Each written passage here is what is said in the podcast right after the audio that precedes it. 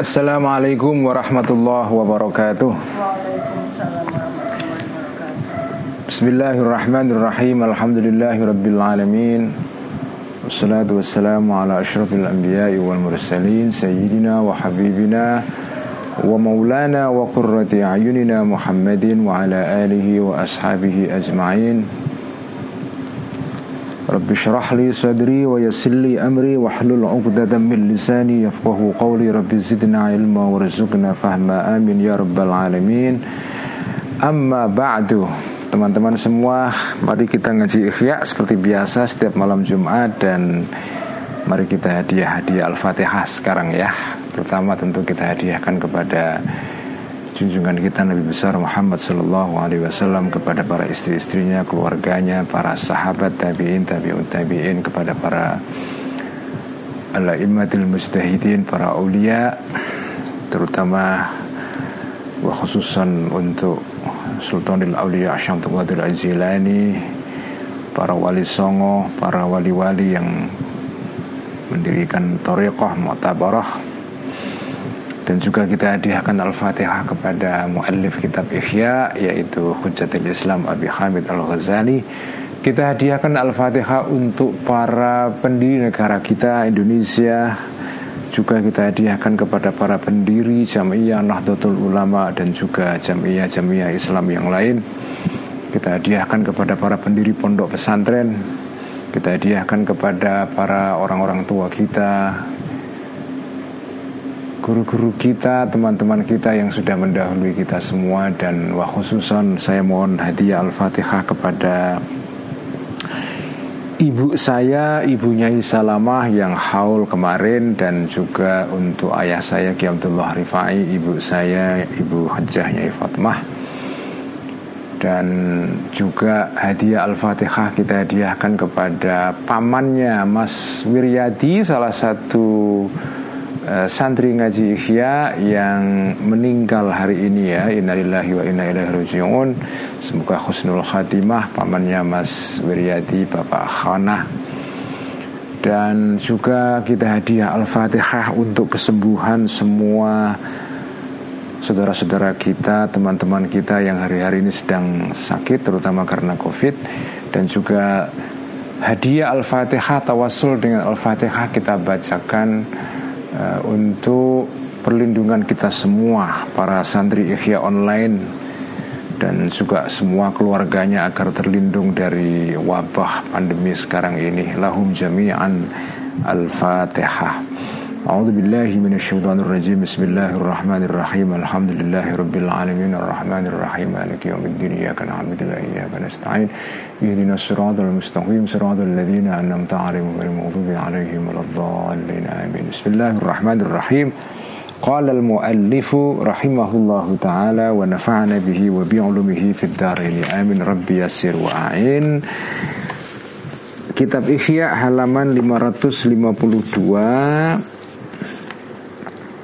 halaman 552 juz kelima bayanu haddin namimati wa ma yajibu fi raddiha.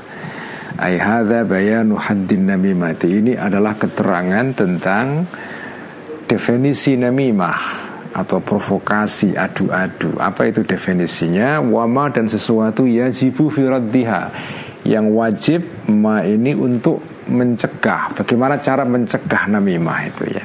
Ya alam ketahuilah An-nasman namimati sesungguhnya. Nah ini salah satu ciri khas para ulama dahulu itu Ketika dia menjelaskan suatu masalah Itu ya sistematis ya Dimulai dulu atau dijelaskan juga definisinya Ya, ya kayak Makanya tradisi ilmiah di kampus-kampus modern yang ada Apa ya Ada tata cara penulisan ilmiah Ada strukturnya Itu sama juga ya tradisi itu sudah ada juga dikenal dikembangkan oleh para ulama-ulama pada masa lampau tentu dengan cara mereka sendiri ya. Kalau kita baca kitab Ihya itu strukturnya sangat-sangat sistematis ya. Dan bisa di anu bisa diprediksi karena polanya itu berulang-ulang dari satu pembahasan ke pembahasan berikutnya. Apalagi kitab Ihya ini Al-Ghazali itu kita kenal sebagai orang yang cara berpikirnya sangat sistematis tapi juga artikulasi atau stilistika gaya bahasa dia itu juga indah sekali. Terutama bagi bagi teman-teman yang paham bahasa Arab klasik ya akan merasakan keindahan bahasanya Imam Ghazali. Beliau itu punya keistimewaan Al Ghazali ini setiap menulis apa pun termasuk menulis hal-hal yang rumit itu mudah sekali. Di tangan Al Ghazali pembahasan yang rumit jadi jadi apa ya jadi jadi sederhana.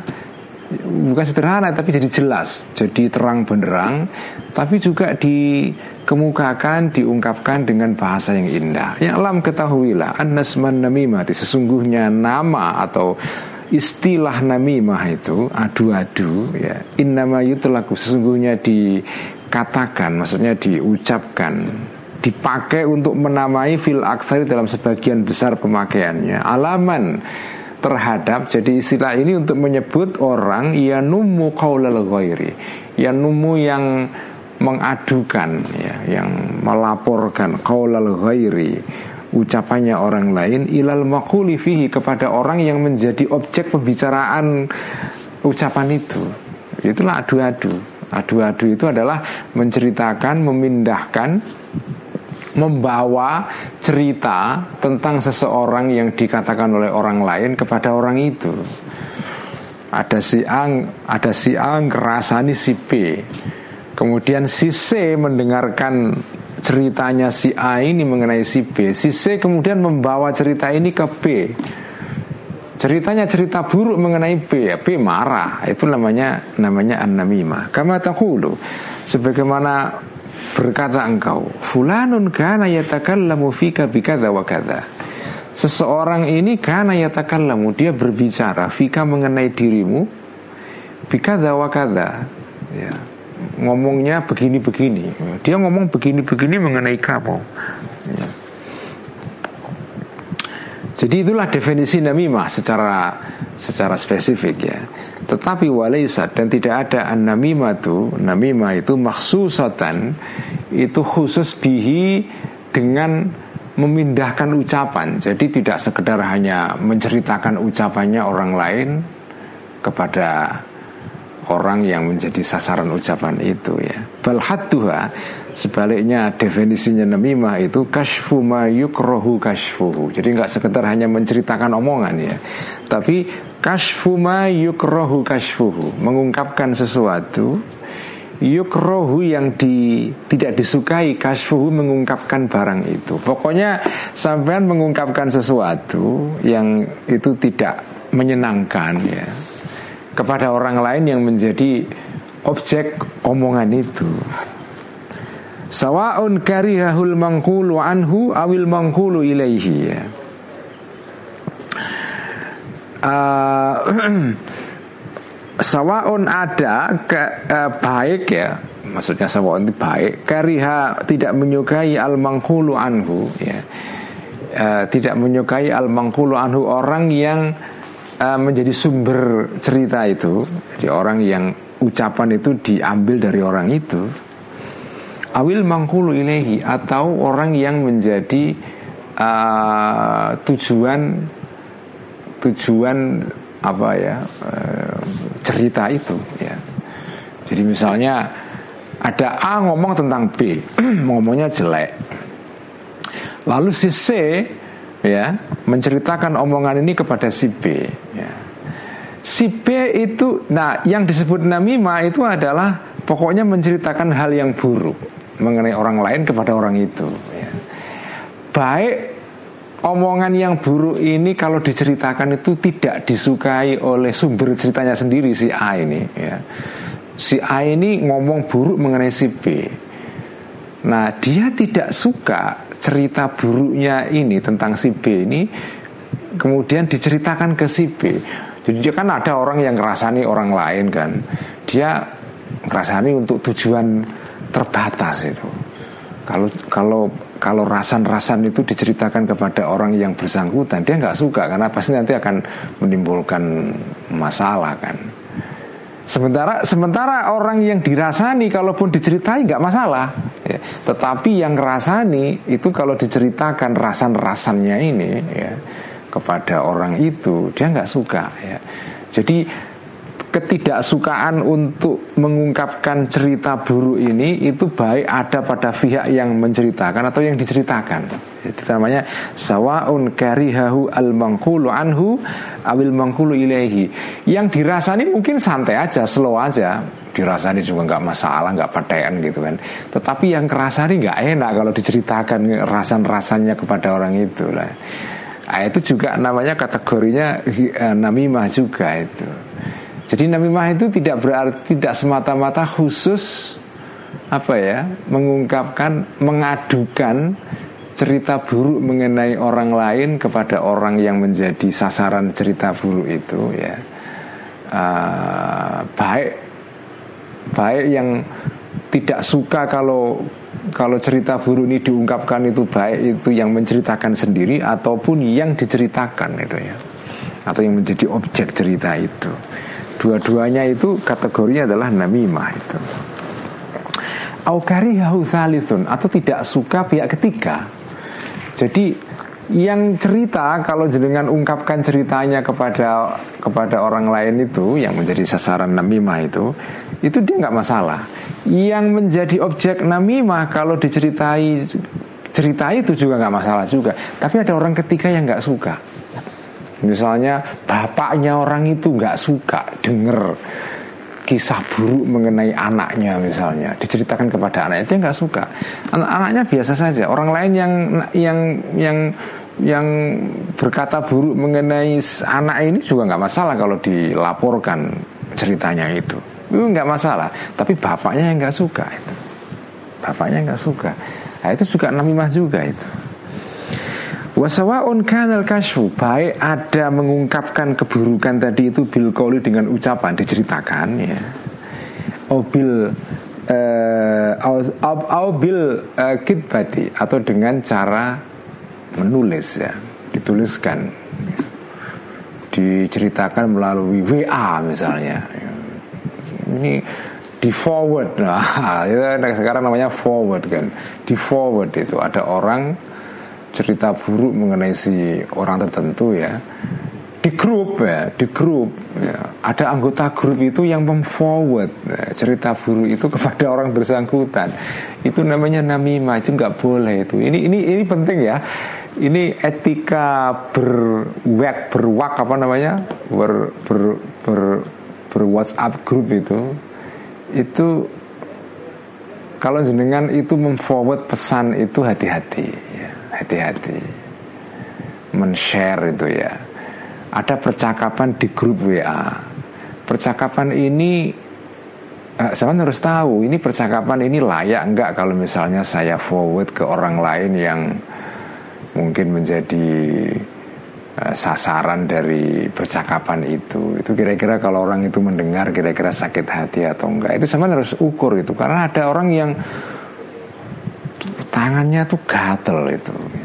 Begitu ada pesan di WA langsung di forward bahkan disimpan di capture ya terus disimpan lama itu. Nanti kalau ada momen yang tepat oh, langsung di share dikasih itu. Ini nggak boleh itu ya. Percakapan di dalam grup WA itu ya di WA saja. Tidak selayaknya dengan share ke ke orang lain kecuali kalau pesan itu memang layak ya jadi men-share pesan di WA. Jadi orang bercakap-cakap di WA itu ya seperti inilah ya kita ngobrol personal gitu loh. Ngobrol dengan teman itu ya itu untuk percakapan di situ saja jangan terus diceritakan ke orang lain. Ya. baik percakapan itu isinya rahasia maupun sifatnya umum ya. Itu men-share itu sebetulnya kurang baik ya Kecuali kalau dengan pasti betul bahwa pesan itu tidak menyakiti orang lain, tidak menimbulkan fitnah ya. Tapi etikanya begitu. Ya, etikanya jenengan kalau menjadi anggota grup WA jangan mudah memforward pesan kepada orang lain. Apalagi pesan ini menggang, me, me, menyakiti orang yang jenengan jenengan kirim pesan itu. Itu namanya namimah itu. Ini hati-hati ini ya. Karena orang sekarang itu nggak ngerti ya. Kadang-kadang saya kalau kalau apa nulis pesan di WA atau apa berpendapat gitu kadang saya nggak merasa aman juga. Ini kira-kira anggota WA ini bisa dipercaya nggak? Nanti jangan saya ngomong apa terus dilaporin ke ini ya nah, itu. Itu sekarang sekarang itu ada itu apa ya kita merasa nggak aman itu dengan apa yang kita tulis dalam dalam grup WA itu ya nah, makanya kita harus punya etika harus punya akhlak menjaga kerahasiaan apa pun yang itu merupakan percakapan di ruang terbatas ya. Jadi cara jadi melaporkan e, cerita itu bisa dengan ucapan atau tulisan atau biramzi atau dengan tanda ya, kasih isyarat Aubilimai atau dengan cara isyarat ya, Kasih tanda. Itu juga sama Itu namimah juga. Jadi namimah itu cakupannya luas. Bisa namimah ngadu-adu itu dengan cara ucapan Tulisan Melalui tanda Atau melalui isyarat. Wasawaun kanal mengkulu Dan baik ada Pesan yang diceritakan ini Minal akmali berupa tindakan au minal aqwali atau berupa ucapan. Wasawaun kana dzalika ada ada baik ada mangkul itu ya aiban berupa cacat wa naqsan dan kekurangan fil mangkuli anhu di uh, apa ya kekurangan di dalam orang yang menjadi sumber cerita itu. Awalam yakun atau tidak ya. Bal haqiqatun namimati. Jadi apa ya uh, namimah ini selama ini kan orang kalau mendengar kata namimah ngadu-ngadu itu ngadu-ngadu dengan kata-kata ya. terus yang diadukan itu hanya berupa ucapan enggak tindakan pun itu jenengan laporkan ke orang lain ya yang menjadi sasaran cerita itu itu juga sama ya ada orang apa ya ya bertindak bertindak um, kan bisa aja dengan itu membicarakan keburukan orang lain itu dengan tindakan kan. Misalnya orang itu kalau ngomong itu punya gaya tertentu yang jelek misalnya. Gayanya itu apa ya orang punya ciri khas tertentu. Entah cara jalannya atau ngomongnya atau pokoknya tindakan ya. Terus ada ada si A niruin tindakan jeleknya si B. Misalnya si B itu kalau jalan pincang gitu kan. Terus si A niruin itu. Terus si C melihat itu dilaporkan ke si B. Eh tadi si A niruin kamu loh. Kamu itu niru, niruin kamu jalan pincang gitu. Nah itu juga namimah itu. Ya. namimah itu Bal hakikatun namimati. Eh, Bahkan sejatinya namimah itu adalah ifsya'us sirri, sirri ya. Sirri itu adalah mengungkap rahasia Jadi intinya namimah itu kan sesuatu yang rahasia Jenengan kemukakan ke orang lain yang menjadi objek rahasia itu. Wahad kusir satri Wahad kusatri dan uh, Atau wahad kusitri Dan menyobek ya menyobek uh, tutup artinya menyobek apa itu tirai ya. Jadi sesuatu itu ditutup dengan sobek tutupnya. Amma yukrohu kashfuhu dari sesuatu yang yukrohu tidak disukai kashfuhu mengungkap sesuatu itu. Sesuatu sudah ditutup dengan bongkar. Terus dengan laporkan ke orang lain itu. Yang menjadi sasaran rahasia itu. Bal kullu insanu. Bahkan semua hal ro'ahul insanu yang dilihat oleh manusia Min akhwalin nasi berupa kelakuan-kelakuan atau tindakan manusia. Mimma berupa sesuatu yukrohu yang tidak disukai ini. Pokoknya segala hal tentang orang lain ya Yang hal itu tidak disukai ya. Terus dengan laporkan ke orang lain yang melakukan tindakan itu. Nah, itu kan adu-adu itu ya.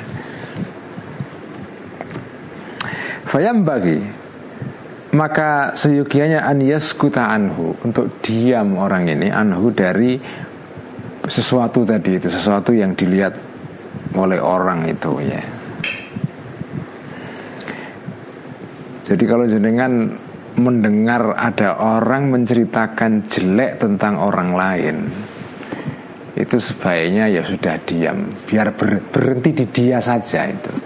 Karena kalau kalau cerita jelek itu dengan laporkan ke orang yang menjadi sasaran cerita itu ya itu nanti urusannya panjang itu.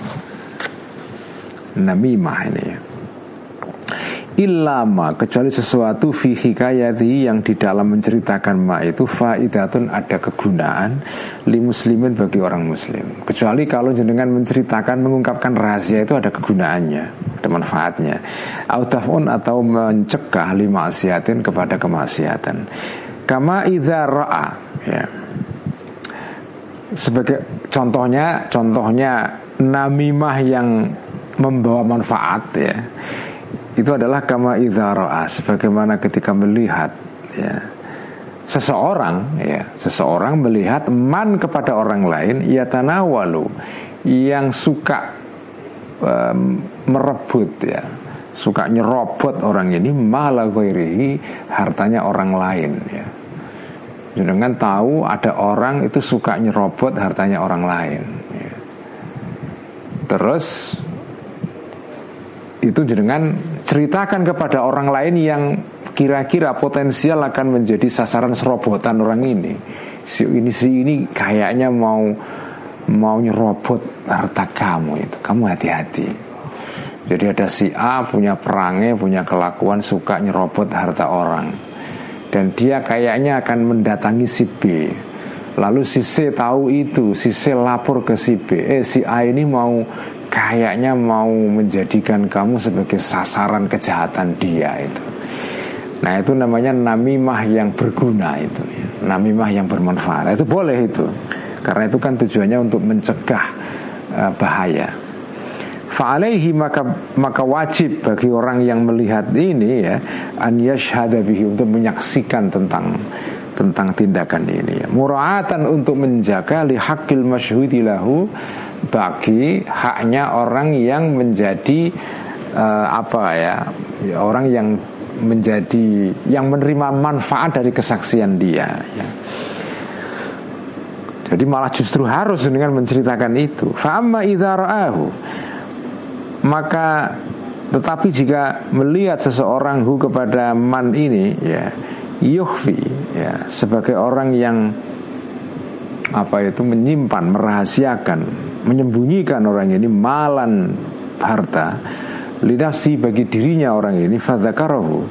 Maka menyebutkan ya atau menceritakan orang ini hud tentang orang yang suka menyimpan hartanya bagi dirinya sendiri ini fahuwa namimatun. Maka itu adalah tergolong namimah.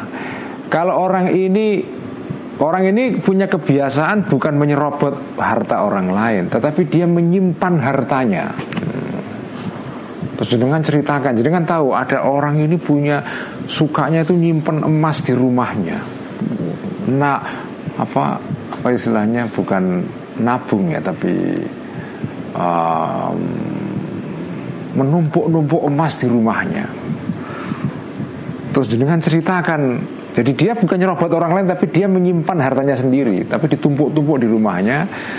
Terus jenengan ceritakan itu kepada orang lain. Gitu. Nah, itu itu itu bukan namimah yang mengandung manfaat itu ya. Itu itu namanya apa itu ya ya adu-adu ya. Adu-adu. Misalnya si A itu punya hutang dengan si B. Terus si A ini punya kebiasaan nyimpen uang dan menampakkan diri seolah nggak punya uang padahal dia nyimpen uang. Uangnya sendiri bukan orang lain nyimpen uangnya sendiri itu ya. Terus si, si C melaporkan itu kepada si B si A itu kelihatannya aja miskin tapi dia sebetulnya nyimpen banyak uang itu. Nah, itu kan si B jadi marah karena dia punya piutang kepada si A. Sementara si A belum bayar piutangnya itu. Nah jenengan melaporkan hal itu kepada si B itu sebetulnya apa ya ya kategorinya namimah ya. Karena yang disimpan itu adalah sebetulnya ya harta dia sendiri bukan harta kamu yang dirampas itu ya Fa'ingkana maka jika ada ma sesuatu yang numu yang ngadu-ngadu seseorang bi dengan maili nakson kekurangan wa'aiban dan cacat fil mahki anhu di dalam uh, orang yang apa ya fil mahki anhu di dalam orang yang menjadi sasaran cerita. Karena namimah itu kan cerita kan? Namimah itu kan dengan melaporkan mengadu-ngadu dengan melaporkan cerita itu ya. Nah kalau cacat dan kekurangan itu betul-betul ada di dalam orang yang menjadi objek cerita itu maka karena ada orang ini qad jama'a ghibati wan namimati menggabungkan antara ghibah wan namimati dan apa itu? Uh, dan adu-adu ya. adu-adu. Jenengan jenengan mengkombinasikan antara dua dosa sekaligus itu. Contohnya bagaimana? Contohnya begini misalnya ya. Misalnya. Uh, ada si A si B ya. si A ini apa ya uh, ngomongin sesuatu tentang si B yang jelek ya ngomongin sesuatu uh, tentang si B yang jelek itu. Nah, tetapi sesuatu yang jelek yang diomongkan oleh si A mengenai si B ini itu sesuatu yang faktual ada, ya. faktual ada itu, bukan sesuatu yang dibuat-buat ya. Karena namimah itu kan adu-adu itu bisa sesuatu itu fiktif, bisa sesuatu itu faktual ya. Nah kalau jenengan ada sisi mendengar si A ini ngomongin si B jelek Si C kemudian melaporkan omongan ini kepada si B. Si A kemarin ngomongin kamu begini begini begini. Bahwa kamu itu apa ya bahwa kamu itu suka mencuri suka ini segala macam. Ya memang si A ini mencuri beneran si A ini mencuri beneran itu ya. Nah jenengan dengan apa ya dengan tindakan seperti itu itu jenengan melakukan dua dosa. Pertama dosa hibahnya sendiri eh, apa dosa namimah karena jenengan mengadu-adu domba ya. Mengadu domba antara si A dengan si B ya. Kemudian yang kedua adalah jenengan juga namimah ya. Kenapa ya karena sampean itu eh, bukan apa hibah jangan ngerasani ngerasani sebetulnya ngerasani tentang si A yang ngomong jelek kepada si tentang si B ya. Jadi namimah di sini apa tindakan si A si C di sini tidak sekedar hanya namimah tapi juga ada unsur hibahnya itunya. Wal itu dan sesuatu yang mendorong alam namimati untuk apa ya untuk namima untuk ngadu-adu kenapa sih orang itu kok ngadu-ngadu itu? Adalah imma iradatus su'i bil mahki anhu. Ya. imma iradatus su'i. Ada kalanya menghendaki kejelekan ya. Bil mahki anhu tentang orang yang menjadi sumber cerita ya Jenengan kepingin memang supaya orang yang jenengan adu-adu itu ya apa ya mendapatkan sesuatu yang berbahaya ya. Artinya jangan mencelakai dia. Au izharul hubbi atau melahirkan atau menunjukkan ya uh, kesenangan atau cinta lil mahyilahu bagi orang yang menjadi menjadi tujuan cerita itu. Jadi misalnya tadi itu si A si B ya si A ngerasani si B jelek terus dengan laporkan rasan rasanya si A kepada si B eh, kepada si kepada si B jangan laporkan kepada si B Nah jenengan itu kenapa kok melakukan kok melaporkan seperti ini ya? Supaya jenengan itu apalah menjelek-jelekkan si A kepada si B kan? Atau jenengan tujuannya melaporkan ini supaya jenengan itu apa ya dianggap sahabat oleh si B kan orang kalau melaporkan kejelek melaporkan apa ya kalau kalau ada orang berkata buruk mengenai jenengan terus terus ada orang melaporkan kepada jenengan kan jenengan seneng karena jenengan dapat laporan gitu kan. Jadi tujuan namimah adalah tujuannya untuk supaya yang orang yang jenengan lapori itu itu terus menyukai sampean itu apalagi kalau orang ini apa ya status sosialnya lebih tinggi bos lah jadi ada seseorang ini bos sampean. Terus dengan laporkan kepada si bos itu. Dengan kan dapat kredit dengan laporan itu. Jadi supaya disukai oleh si bos itu. Itulah itulah kenapa orang melakukan namimah itu. Awit tafarruju. Ada atau juga tujuan atau motivasi namimah adalah awit tafarruju. Bersenang-senang. Bil hadithi dengan ngomongan itu. Jadi senang-senang aja. Ya karena ngelaporin sesuatu yang buruk kepada orang lain itu kan ada kenikmatan sendiri itu. Awil khawdu atau masuk atau menceburkan diri fil fuduli di dalam omongan yang nggak ada gunanya. Jadi fudulul kalam itu artinya ngomongan yang nggak ada gunanya.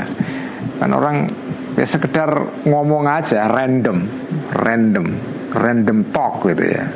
Random talk, omongan random aja awil batili atau wal batili dan atau menceburkan diri di dalam kebatilan.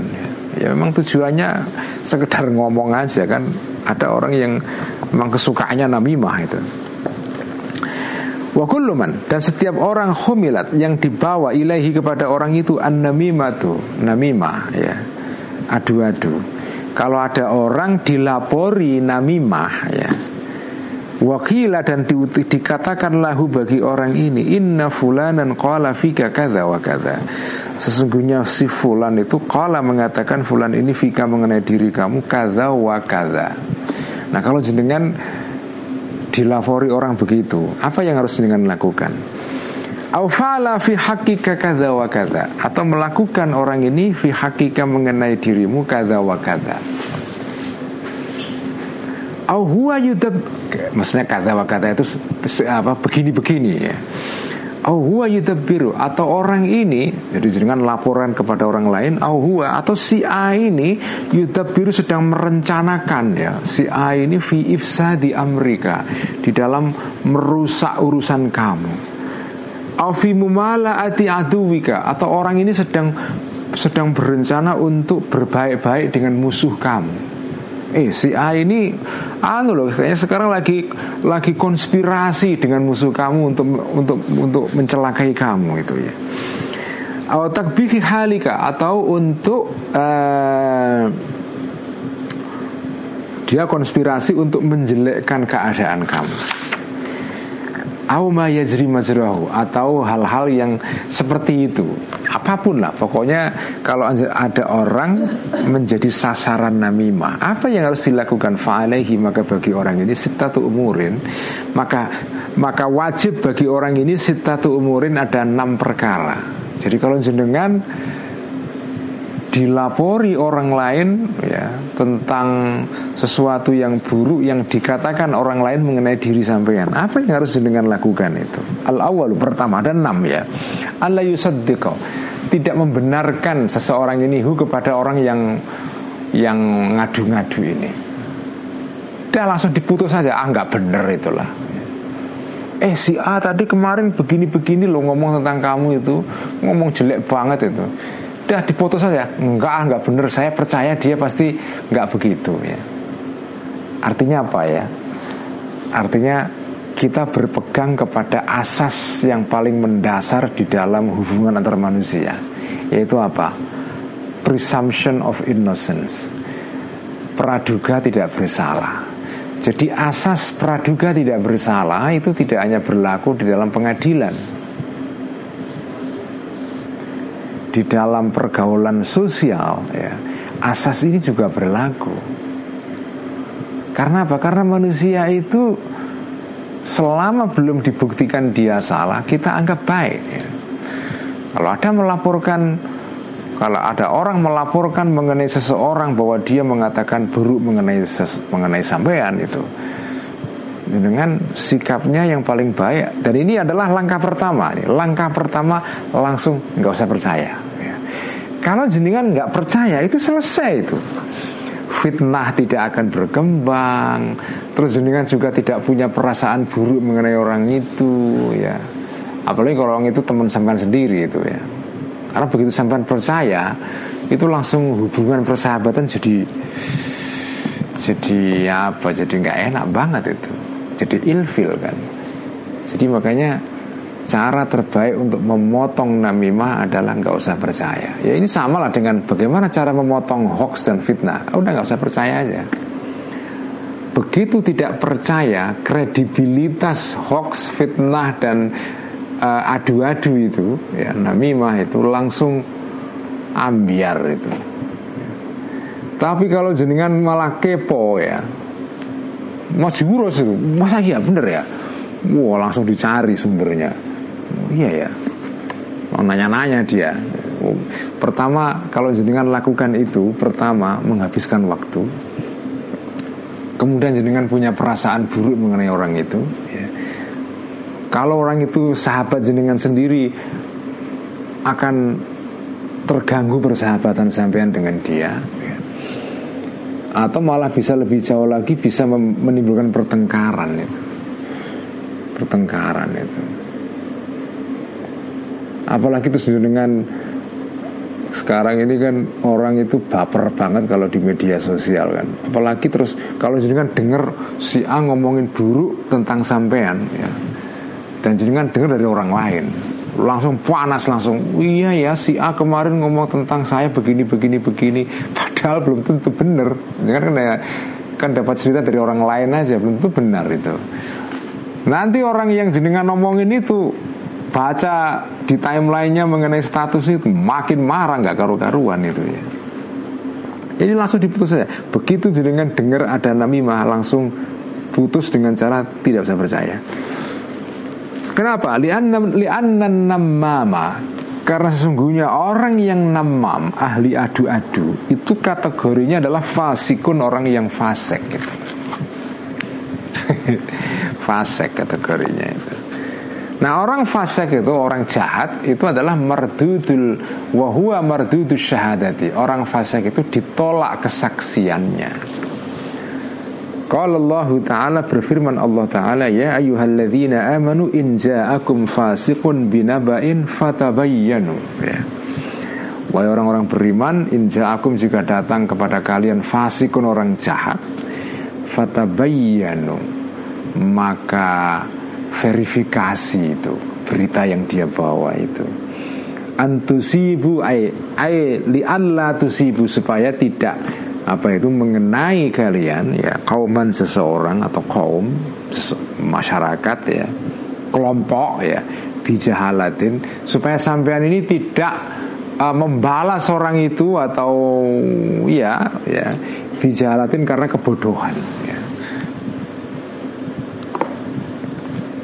atau supaya tidak mengenai kalian ini kauman terhadap suatu kaum bijalatin dengan atau karena kebodohan ya.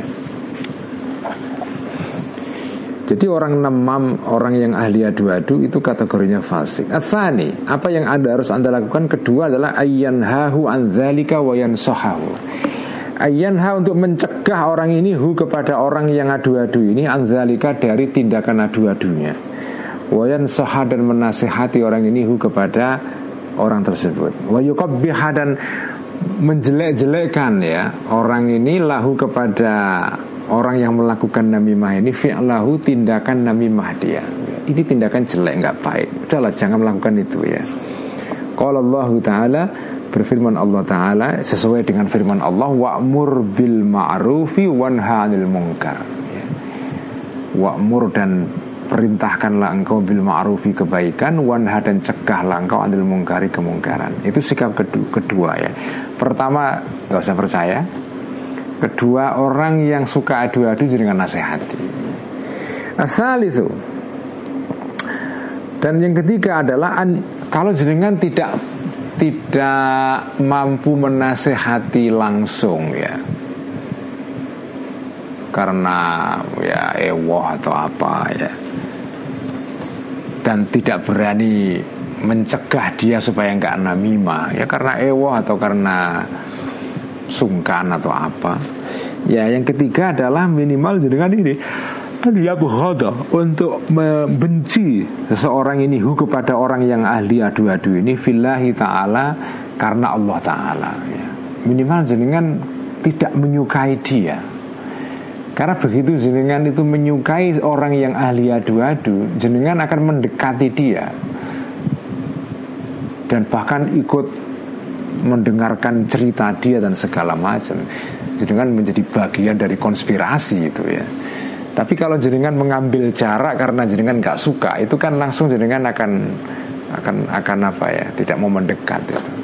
Karena begitu orang itu mengambil jarak, tidak suka itu kan mengambil jarak artinya. Itu jenengan tidak akan akan terlibat di situ ya. Kenapa jenengan harus membenci orang yang ahli adu-adu? Fa innahu baghidun indallahi ta'ala. Karena orang ahli adu-adu itulah adalah baghidun dibenci indallahi ta'ala mungguh atau menurut Allah ta'ala. Wayajibu dan wajib ya. Kalau orang itu dibenci Allah maka wayajibu dan wajib buhduman membenci orang ia buhdu yang membenci hu kepada orang ini Allah Ta'ala Allah Ta'ala itu tindakan ketiga. Ar-rabi'u, tindakan keempat, Allah tazunna. Tidak mengira atau tidak menyangka engkau biahika terhadap saudara kamu ya. Al-ghaibi yang ghaib yang tidak ada ya. As-su'a ya, buruk ya. As-su'a buruk ya. Liqaulillahi ta'ala karena jadi sampean jangan punya suudzon. Jadi begitu ada orang kelaporin namimah kepada sampean ya. Misalnya ada si C ngelaporin si A bahwa si A ini mengatakan begini-begini yang buruk mengenai sampean.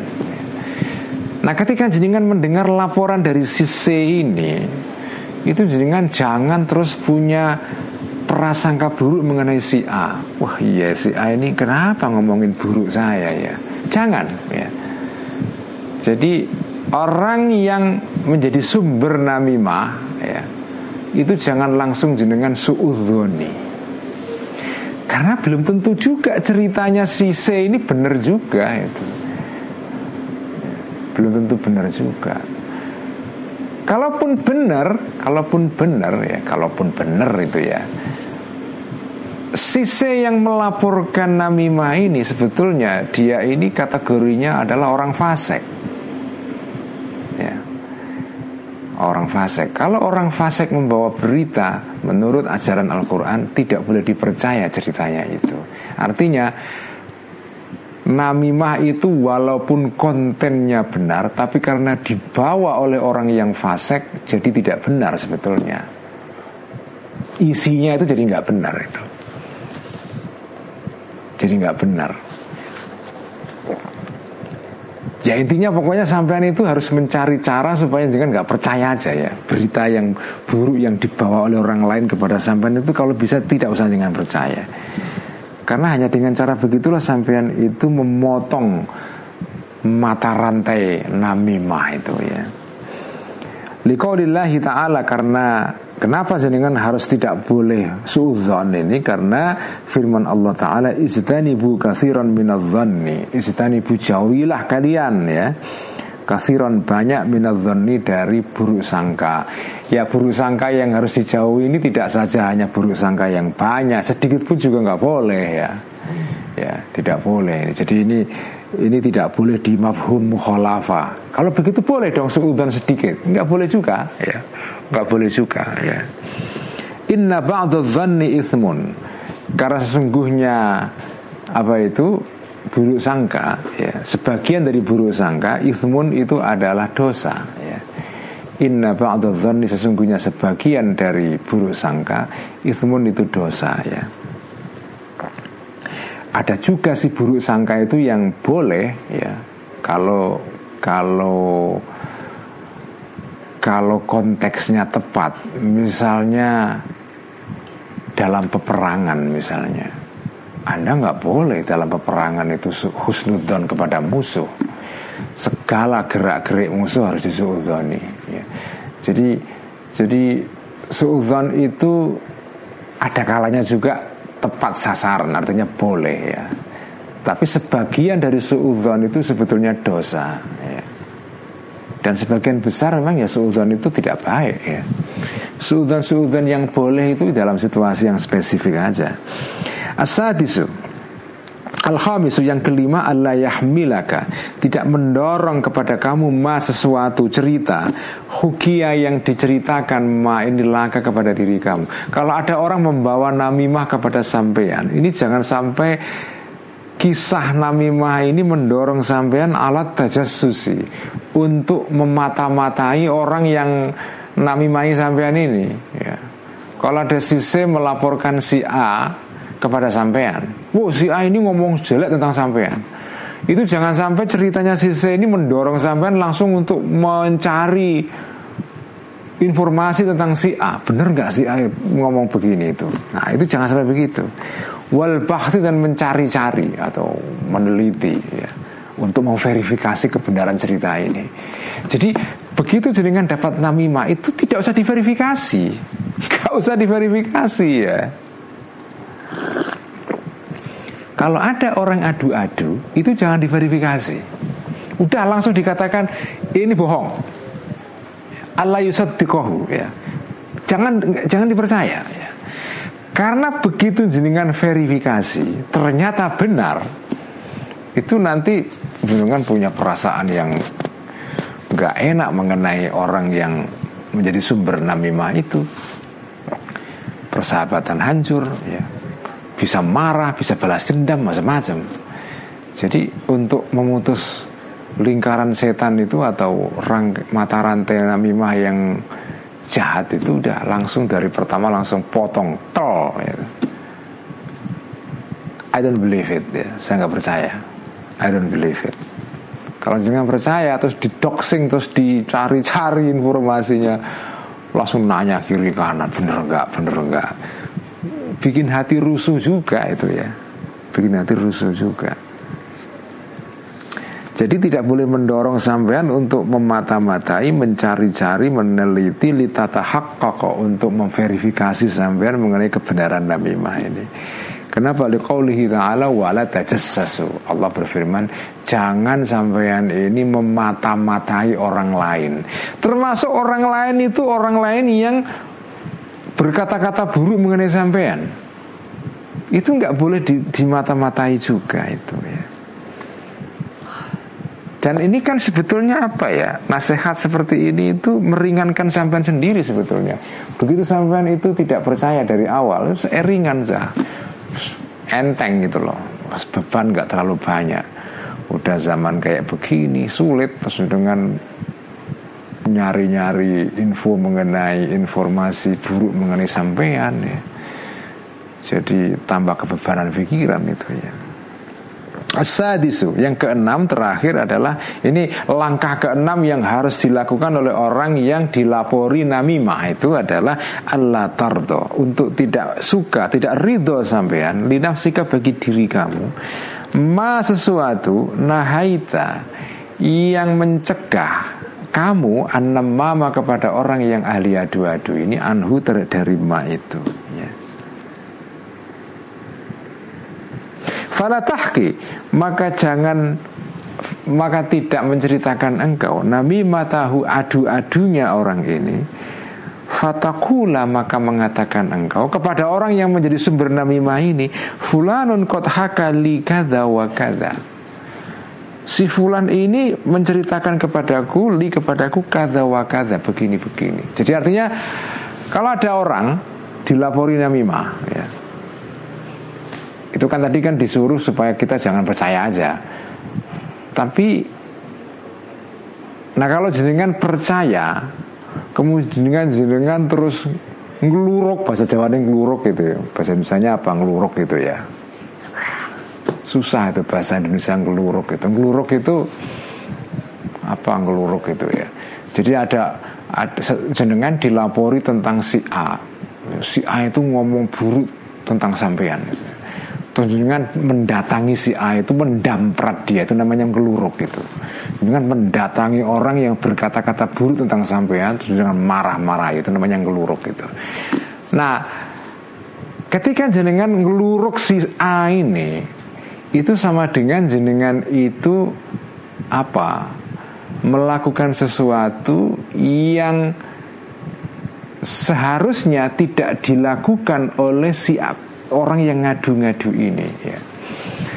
Begitu jenengan ngeluruk kepada si A Itu sama dengan Kan nanti kalau ketika jenengan ngeluruk Akan mengatakan begini Oh si C itu katanya cerita ke aku Kamu mengatakan buruk mengenai saya begini-begini begini ya.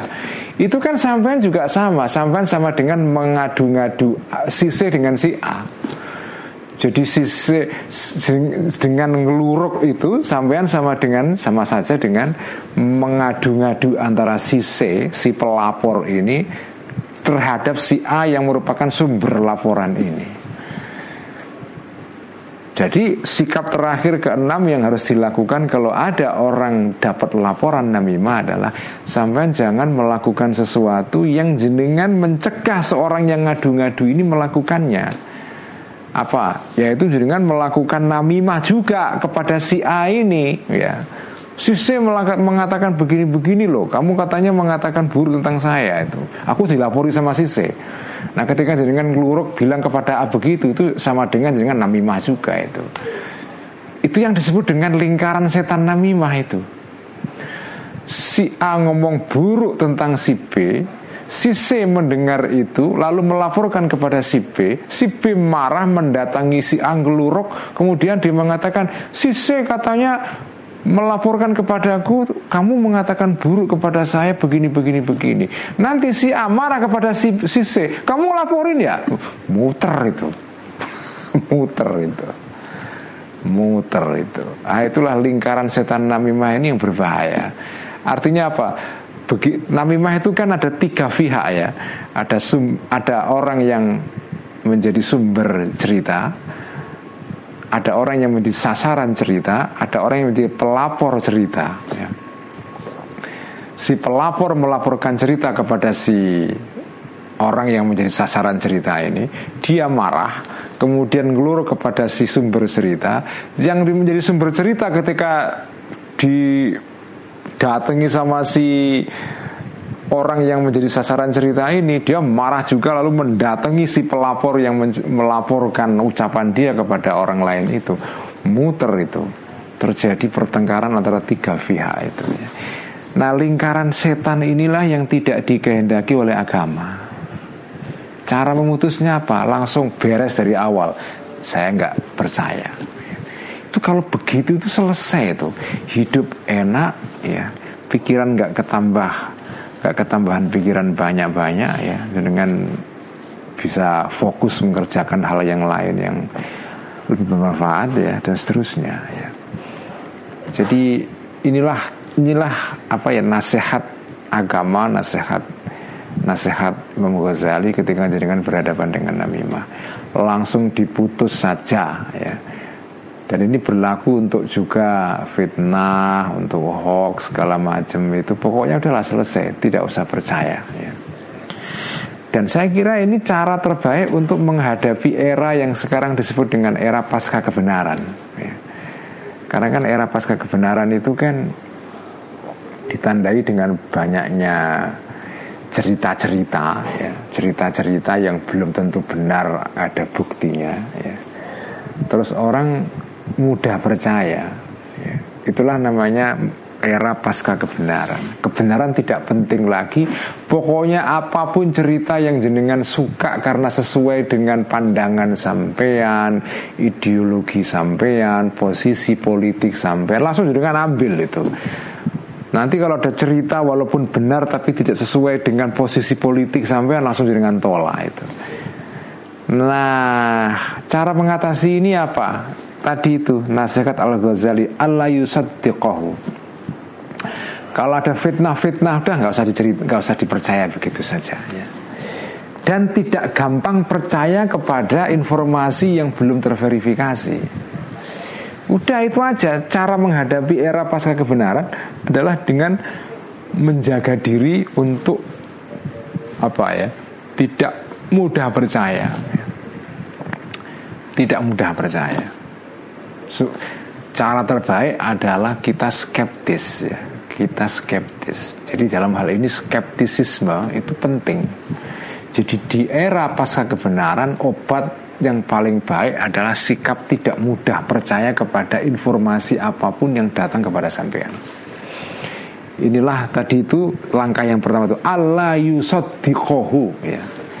Jadi adamu tasdiq ya atau adamu uh, adamu suhulati tasdiq ya atau adamu suhulati fit tasdiq tidak atau adamu tasahuli fit tasdiq tidak mudah sembrono untuk mem mempercayai apa pun yang jenengan dengar, yang jenengan baca, yang jenengan terima dari orang lain.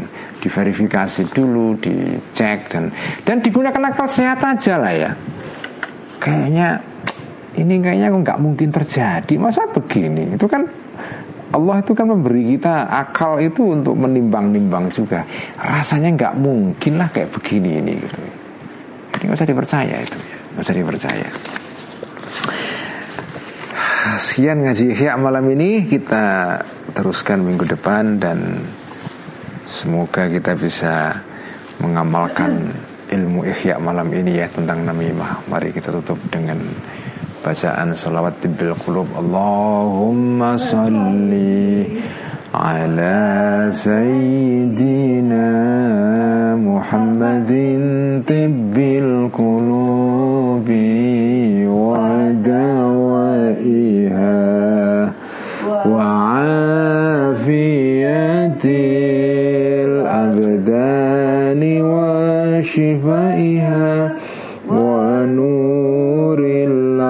الأبصار